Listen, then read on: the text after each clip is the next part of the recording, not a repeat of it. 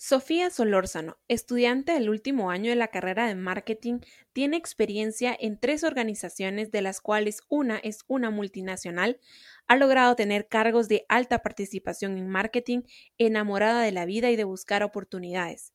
Siempre ha creído que la suerte ocurre cuando la oportunidad se junta con la preparación. Bienvenidos al podcast Marketing for You soy Daniela Montenegro y estoy muy feliz de tenerte aquí, porque juntos aprenderemos algo nuevo. Prepárate para conocer tips, aprender sobre estrategias y vivir una experiencia full marketing. Hola, hola, bienvenidos a un nuevo episodio de este su podcast.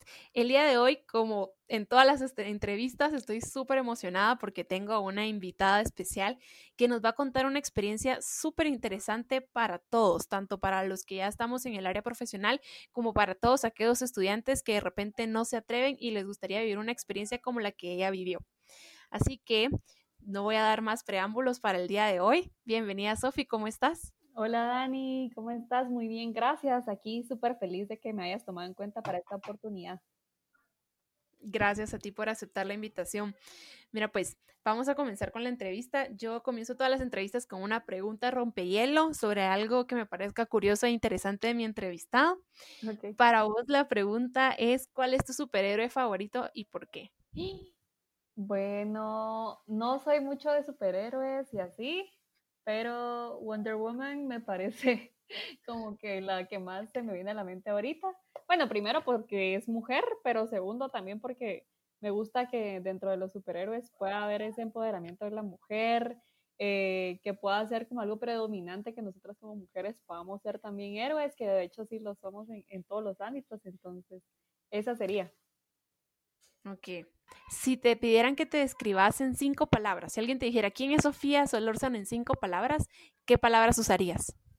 Em, sí, yo creo que la principal de todas sería una persona amorosa, amorosa en el sentido de que hace todo con mucho amor, que, hace todo con mucho esmero, de, poder hacer las cosas siempre con como que fuera lo mejor de todo. Una persona bastante optimista, eh, empática, que trata siempre de estar viendo cómo poder ayudar a los demás o ponerse en el lugar de los otros.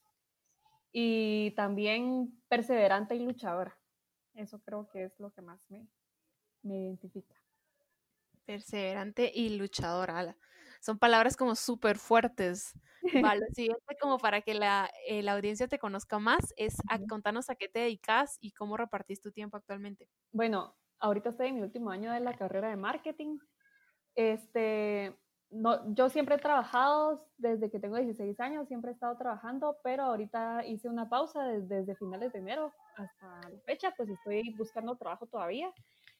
¿Qué estoy haciendo? Pues me estoy educando mucho, tratando de aprovechar mi tiempo, por ejemplo, em, leyendo libros, tratando de, hacer como una mejora en, en, toda mi vida interior, digamos, en, estar eh, aprendiendo algo nuevo, poder estar siempre activa. No me gusta estar nada más como que improvisando mi tiempo, sino si llevo una agenda, por ejemplo, eh, qué voy a hacer en la mañana, cómo voy a distribuir mi tarde. Entonces, realmente, pues ahorita es un tiempo que yo me estoy dedicando para poder crecer conmigo misma, pero eh, estoy en, en, dos procesos de reclutamiento ahorita, que a ver qué, qué, pasa, a cuál me sale o si más adelante me sale otra oportunidad, porque ahorita estamos en, en esto de la crisis, pero Dios sabrá en dónde y cuándo. Eso es lo que estoy Exacto, sí.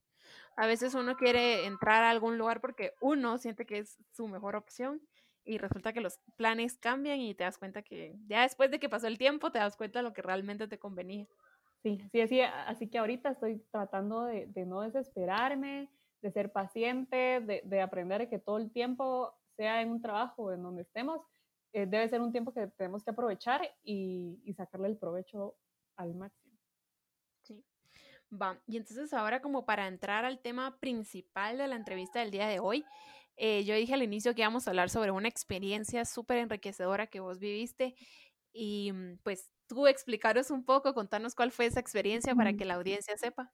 Eh, bueno, el año pasado, desde finales de julio, bueno, de hecho desde junio entré a un proceso de reclutamiento para poder entrar en PepsiCo como intern, una pasantía.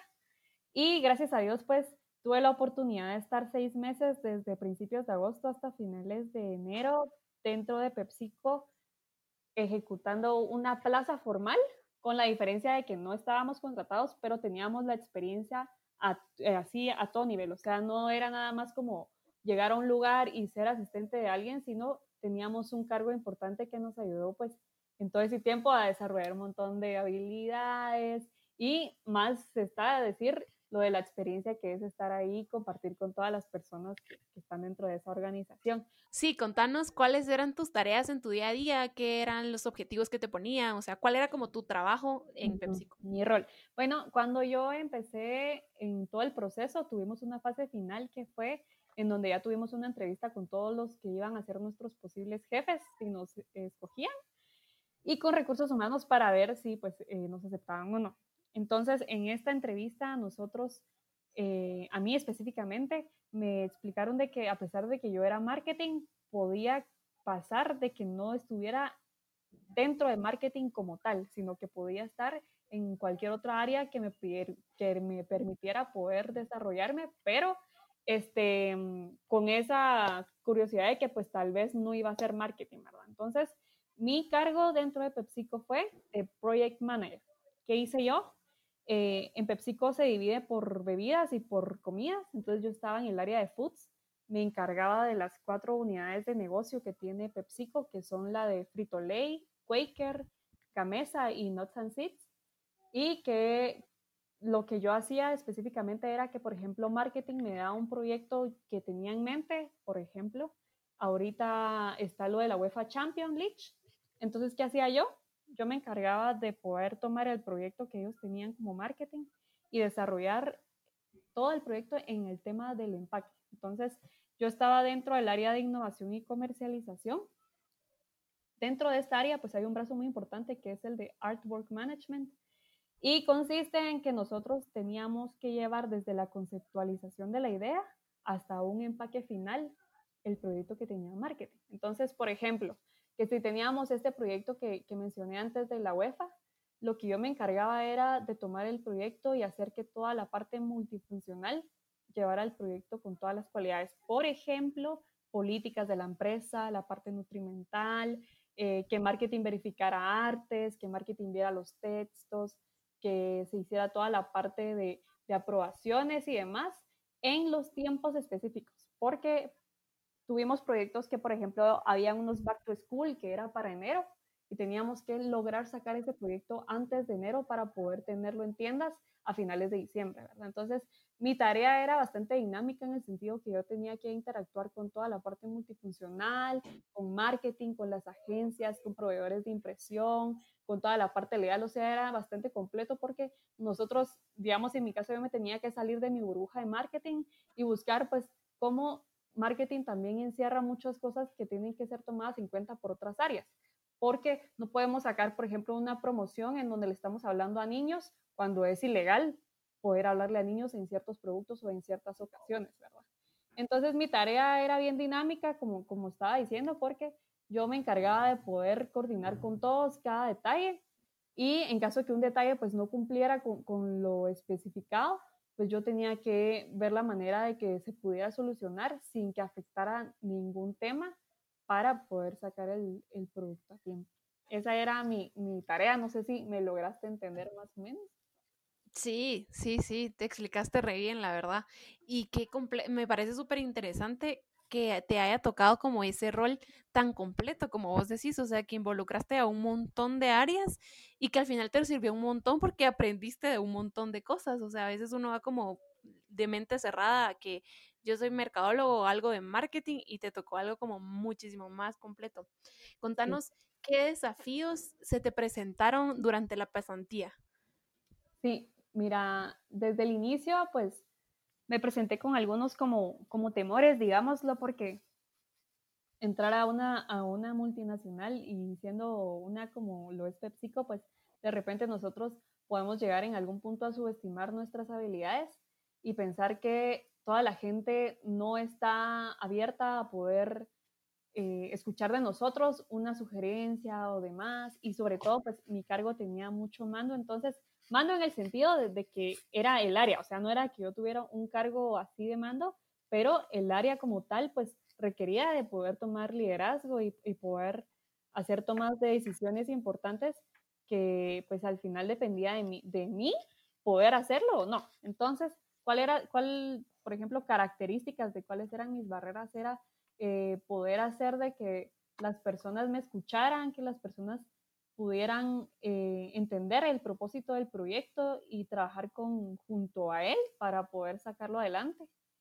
Eh, otras cosas que se me pusieron enfrente fue, por ejemplo, que mi jefa se fue eh, dos semanas a Miami porque todos los años tienen unos seminarios en, en Miami para poder sacar nuevos proyectos, innovaciones y demás. Y durante esas dos semanas yo tuve que poder tomar el liderazgo completo, porque normalmente siempre tenía como el respaldo de ella o algo así, pero durante esas dos semanas a nadie le quedaba más que hacer que abocarse a mí, porque obviamente pues no había nadie más que, que yo. Y siento que eso más que una barrera fue una oportunidad porque siento que me pudieron conocer más, que pudieron decir, bueno, no, no está ahorita la jefa de Sofi, entonces va a tener que ser con Sofi. ¿Por qué esto? Porque en Miami no pueden tener acceso a los celulares ni nada, tienen que dejar todos los medios, laptops y todo. Entonces, eh, pues la única forma de comunicarse para este tema era conmigo.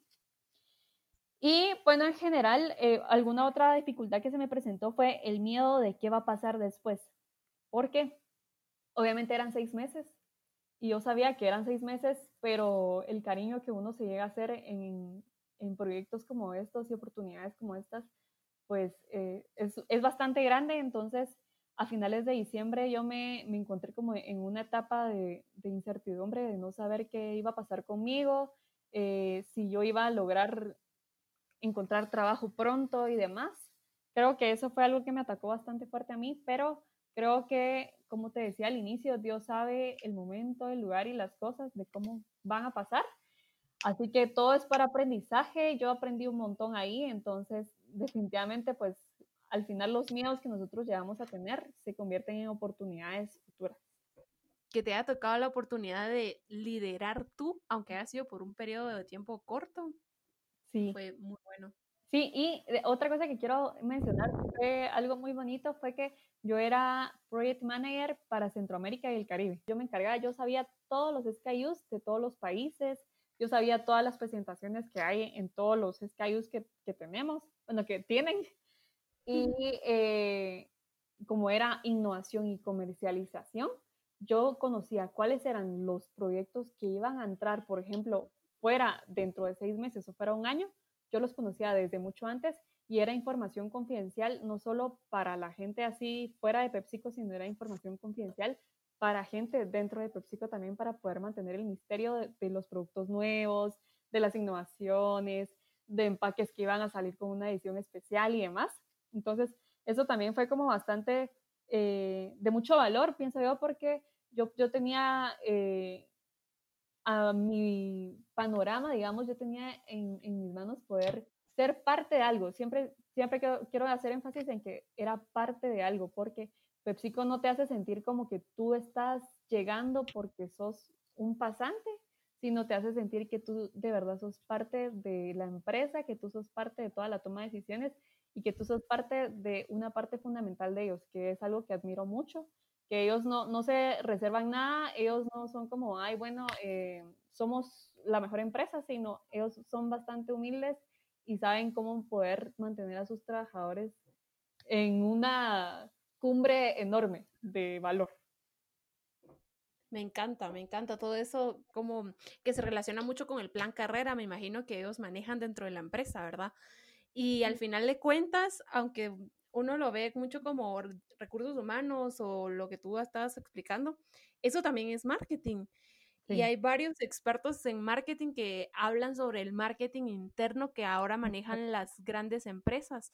Y es eso, mantener a tu, a tu recurso principal feliz, contento con lo que tú decís, ¿verdad? Con esa emoción de que vienen productos nuevos y que ni yo los conozco y que me va a sorprender la empresa y que, o sea, todas esas cosas al final del día también resultan siendo marketing.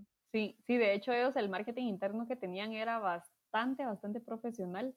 Eh, creo que parte grande de sus ingresos, de, todo, bueno, de todo lo que ellos tienen, sí lo invierten mucho en sus, trabajadores, en, incentivos, en, poder hacer que todos tengan una experiencia bastante valiosa.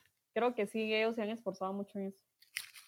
Y digamos, en aprendizajes relacionados con marketing, que nos puedas contar los más puntuales o los que más te impactaron o los que tú decís esto me va a servir para la vida, que nos pudieras contar.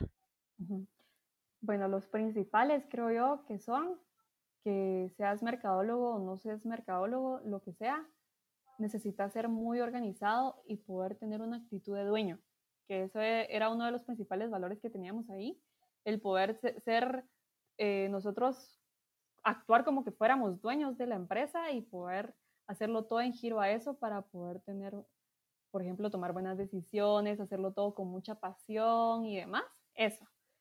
De ahí, este, también que cualquier cosa sin innovación no es nada. porque Nosotros teníamos un área específica para innovación y son cosas que muy pocas empresas lo tienen. Son cosas que, que tal vez a veces ni se toman en cuenta, pero pienso que uno como mercadólogo y como dueño de una empresa o lo que sea, tiene que tener siempre al frente la visión de poder estar investigando, investigando y investigando qué es lo que nuestros consumidores están buscando y qué es lo, las próximas tendencias que van a ver y demás. Porque eh, definitivamente pues, es algo, es lo que, lo que rige al mundo al final, la innovación. Y qué otra cosa, em, la creatividad.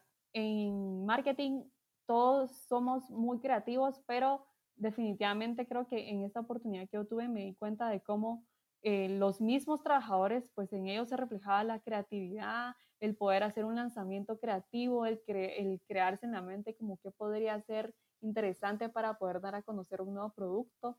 Entonces eso era clave porque era ir a presentar un producto a no sé cuántos países, pero había que hacerlo de una manera espectacular y de una manera que quedara en la mente del consumidor y que se hiciera viral boca a boca. Entonces, eh, creo que sí tiene mucho que ver con poder conocer mucho, eh, tener mucha creatividad, innovación y demás. Eso. Va, y digamos, ahorita que nos contaste estos tres aprendizajes principales, ¿alguna anécdota en la que tú puedas decir, ahí fue donde yo dije, este aprendizaje, este aprendizaje es súper valioso?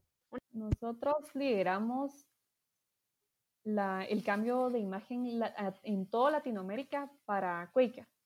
Entonces, eh, durante el tiempo que yo estuve ahí, pues tuve esa, oportunidad de que justo se estaba haciendo la transición de la imagen antigua de Quaker a la nueva imagen, que es la que ahorita se está haciendo una, un cambio sutil en los supermercados, que tal vez ya se han de haber dado cuenta. Eh, ¿Qué experiencia tuve? Bueno, primero, el hecho, voy, voy a mencionar las tres características que te dije en este proyecto actuar como dueños. Em, eran muy delicados, de, todos dentro de PepsiCo, de los que estaban participando en este cambio de imagen, todos eran muy delicados en poder hacer que la imagen estuviera impecable para poder lanzarla.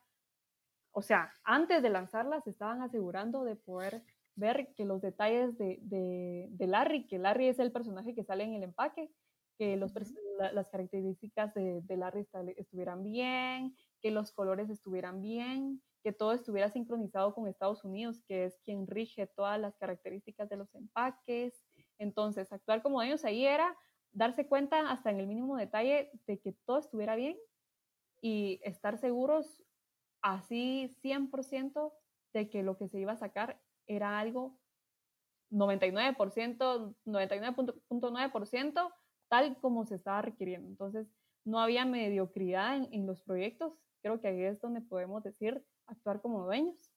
Luego, innovación, pues eh, no se quedaron, no se conformaron con decir, bueno, la imagen de, de, Quaker, pues ya es algo que todos conocemos y es algo que ya está posicionado, sino era una visión de poder decir, vamos a hacerle una mejora a este empaque, vamos a hacer que se vea más fresco, que sea un empaque que sea una nueva recepción para todos los consumidores y que lo vean como, como una imagen nueva. Entonces, eso era parte de la innovación. Y en cuanto a creatividad, pues eh, hubieron varias cosas, pero la que más me gustó aquí en Guatemala fue de que a finales de diciembre se hizo la taza de avena más grande del mundo y se hizo en, en el Paseo de la Sexta, en donde estaba todo lo del paseo navideño, festival navideño, no sé cómo le llaman ahí, em, en donde se hizo la taza más grande del mundo de avena y fue un lanzamiento bastante bonito que salió incluso en la prensa libre y en todos los medios sociales, donde se presentó pues el, producto de Quaker como tal, ya con un cambio de imagen, pero el propósito pues también era poder mostrar, en este caso el fin era el producto que era la avena que está contra la anemia, combatiendo contra la, la anemia, entonces eh, esa parte de creatividad me gustó demasiado, que no se conformaron con, ay, hagamos algo así simple, sino fue algo que nunca antes había existido y me gustó mucho. Sí, la verdad que es súper creativo. Y imagínate con todo el montón de gente. Sí fui al Paseo de la Sexta y había un montón de gente. Entonces el impacto de esa estrategia, o sea, fue súper acertada, la verdad. Sí, sí, sí, estuvo bien bonito. Fíjate, esa, esa fue mi experiencia. Ok. Eh, lo siguiente que me gustaría conocer es si después de tu pasantía en PepsiCo desarrollaste algún hábito que antes no tenías y tuviste y lo aprendiste durante la pasantía y ahora lo haces frecuentemente. Sí, sí, a mí me, me, costaba mucho, y como te, como, te contaba, el liderazgo. O sea, yo era más como de ser parte de, recibir órdenes y demás, pero no el poder decir y, y delegar y hacer así. Entonces, creo que la principal característica o, virtud que pude, pude, desarrollar fue la de liderazgo. Em, de ahí, tal vez lo más bonito fue trabajar en equipo. Creo que eso, a pesar de que ya lo conocía, creo que aquí yo me relacionaba más como con una familia, no los miraba como compañeros de trabajo, sino como familia. Y eso me facilitaba mucho el poder tener la confianza, de poder tener comunicación con todo mi equipo, con mis compañeros de trabajo. Entonces eso, el trabajar en equipo de una forma verdadera y tener liderazgo. La verdad es que fueron como dos hábitos vitales los que adquiriste, siento yo. O sea, ahora todos los expertos hablan de que, de, que aunque, de que, o sea, de que muchas veces como que uno llega a un lugar y ya hay un líder en ese lugar, entonces como que no hay dos líderes que vayan diciendo qué hacer, pero el liderazgo interno que uno mantiene te hace esa, que te hace que mantengas esa fuerza de voluntad y esa fortaleza y esa autoestima y esa seguridad de que sabes lo que estás haciendo, de que sabes quién sos, lo que vales, lo que puedes hacer. Entonces al final, como independientemente si vas a liderar o no al equipo, formar parte de un equipo, pero siendo tu líder es súper valioso. Sí, y de hecho que siempre nos decían, o sea, todos tienen que tener la, la, la capacidad de poder levantar la mano y dar siempre la opinión, pues, o sea, creo que aunque no tengas la oportunidad de liderar algo o de tener una experiencia de que de cierta forma tengas, tengas que tomar ciertas decisiones, todos en cualquier rol que desempeñemos, nosotros tenemos que tomar siempre una actitud de, liderazgo, o sea, de poder saber tomar iniciativas, poder saber eh, cómo actuar en, en, situaciones difíciles, aunque no sea en una posición que nosotros pensemos que lo, lo amerita, creo que todas las posiciones lo ameritan. Sí, sí, definitivo. Va, y ahora contanos un poco, em, después de esta experiencia, como cuáles son tus siguientes pasos, o sea, qué es lo que tú tenés en mente, en dónde te gustaría trabajar, o qué, cuáles son esos siguientes pasos que tenés después de esta experiencia que, o sea, me imagino que te cambió un montón tu forma de pensar, tu forma de actuar, tu forma de educarte.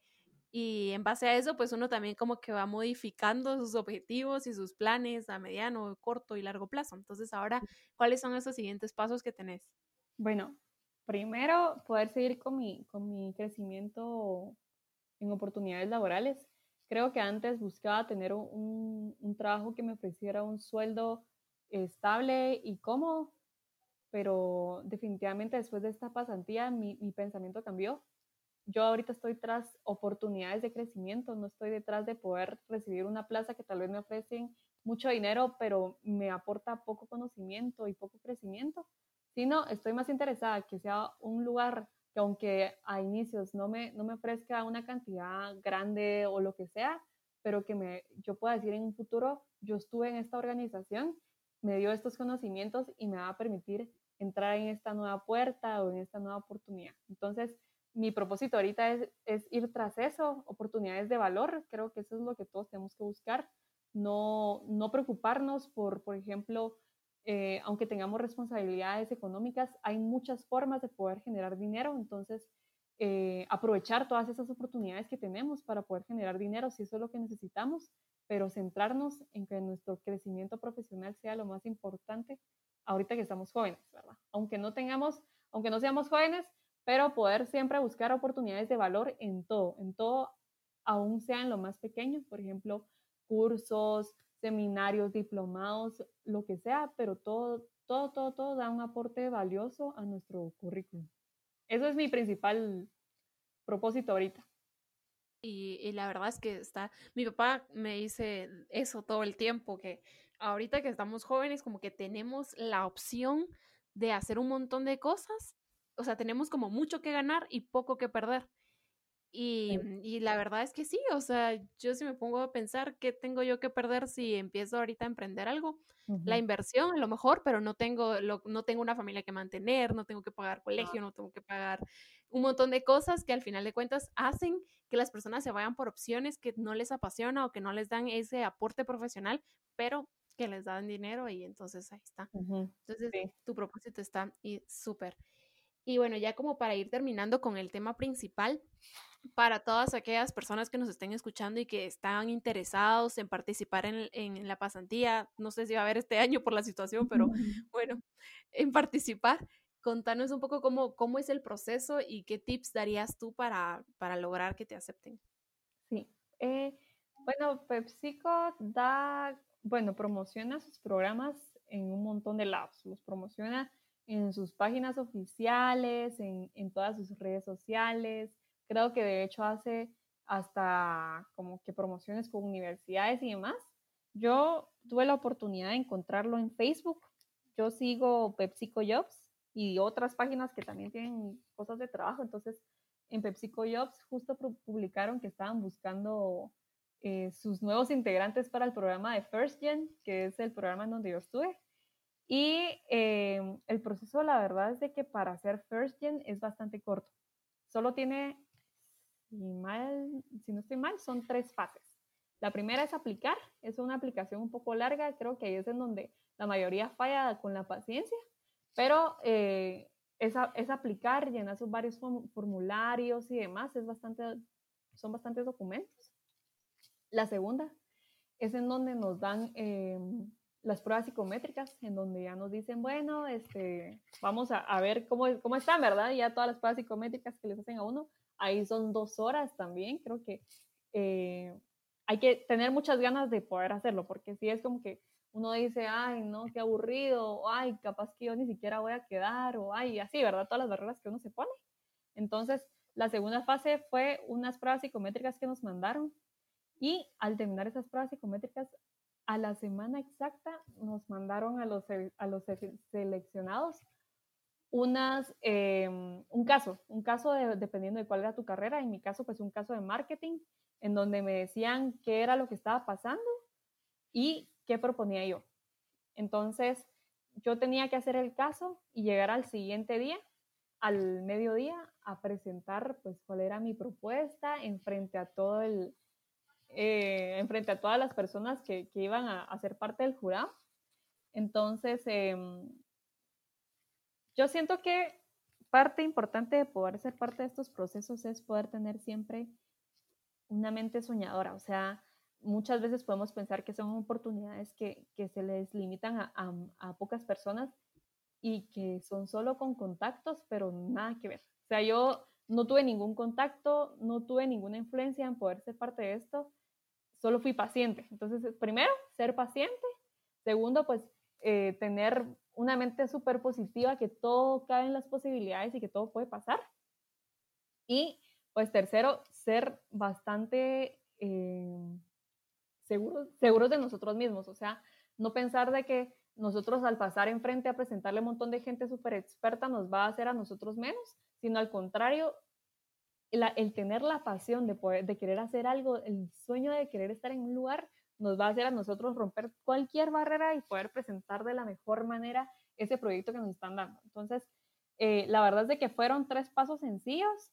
Definitivamente, pues, pues es algo así de, que al azar, pienso yo, de cómo se vayan dando, el, cómo vayan llegándoles las solicitudes a ellos en la primera fase.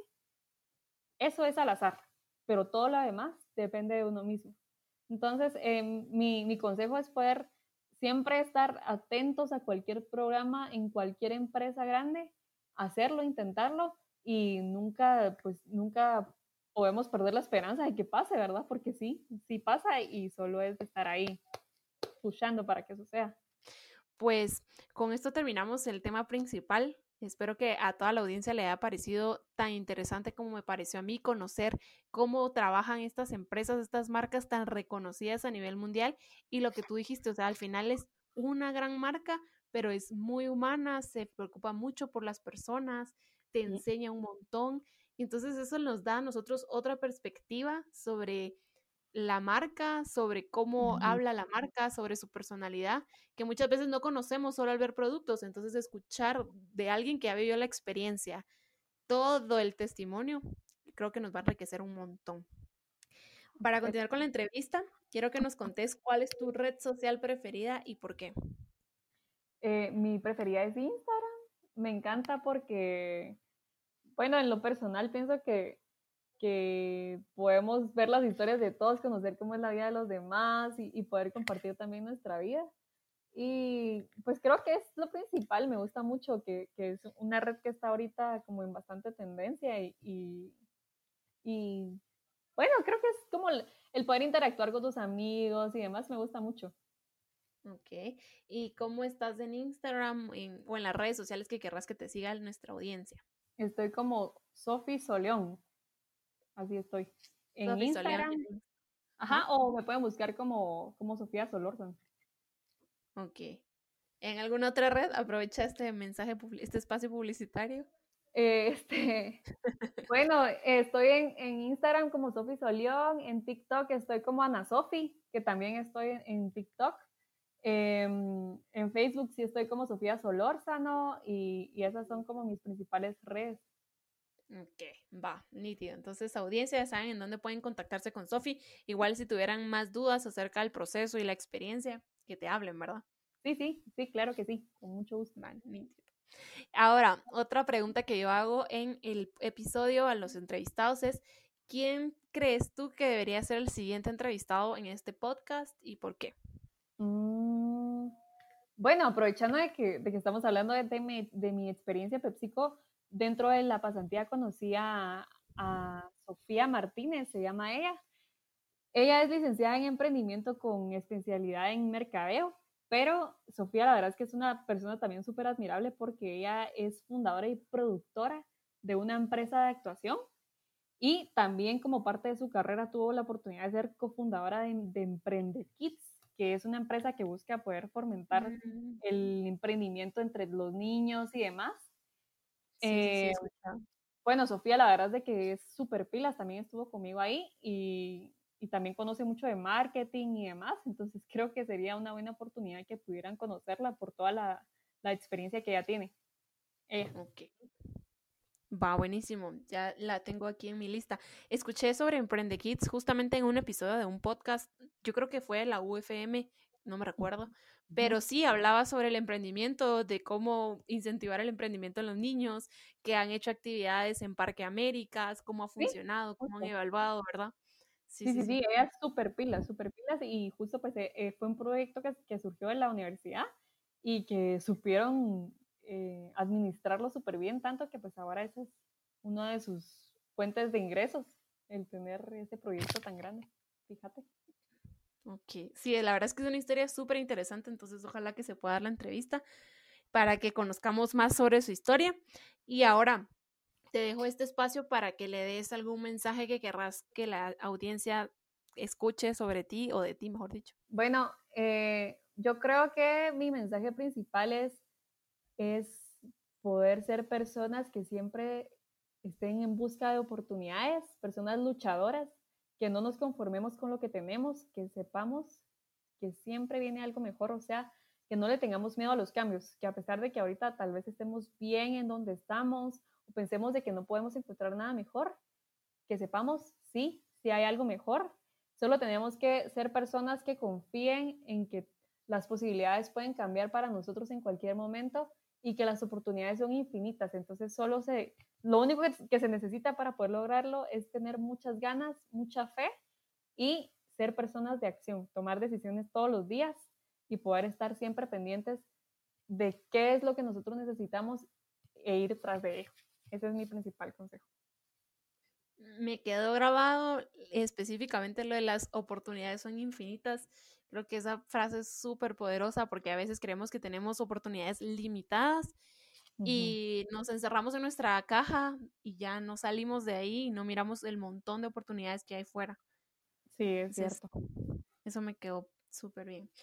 Ahora, ya para terminar, estoy haciendo un experimento con todos mis entrevistados para ver el posicionamiento de algunos productos y las marcas acá en Guate. Entonces yo te voy a ir dando productos y tú me decís la primera marca que se te venga a la cabeza. Ok, me parece. Ok, la primera, shampoo. Shampoo, eh, Head and Shoulders. Cerveza. Cerveza Corona. Automóvil. Eh, BMW. Jabón de cuerpo. Protex. Tenis. Eh, Nike. Y celular. iPhone. Ok, va, nítido. Ya estoy haciendo ese experimento a ver qué pasa. Dentro después de que tenga un buen número de entrevistados, voy a sacar las cuentas. Sí, me parece. Bueno, pues con esto terminamos el episodio de hoy. Gracias, Sofi, por aceptar la invitación de participar en un episodio de este podcast. Creo que aprendimos un montón. Nos hablaste mucho del marketing desde el lado humano, que al final es lo que somos nosotros, seres creativos que buscan innovaciones y soluciones a los problemas que se nos enfrentan. Pero tú lo viviste hacia un producto, hacia una marca tan reconocida a nivel mundial que creo que es lo que todos a todos nos parece tan interesante que, que fue tu experiencia, la verdad, y creo que la contaste muy bien. No, pues solo agradecerte esta oportunidad. También eh, me parece algo súper bonito poder contar experiencias como la mía y como cualquier otra que cualquier persona tenga. Entonces pienso que este es el espacio correcto. Y eh, motivarte que sigas haciendo esto y a que las personas que estén escuchando pues también se interesen mucho en este tipo de cosas que son experiencia de valor. Total, experiencia al final del día es eso. Y yo creo que los podcasts a mí me gustan un montón porque me cuesta a veces leer y se me hace más fácil escuchar y se me queda a veces más. Entonces también creo que fue por eso que me incliné por esta herramienta. Sí, Pero bueno, mucho. ¿verdad que sí? Sí. Entonces terminamos con esto. Audiencia, los espero en un próximo episodio hablando sobre un tema nuevo o con una persona nueva. No sé, a ver qué nos va a deparar el futuro. Les mando un saludo a todos. Bye bye.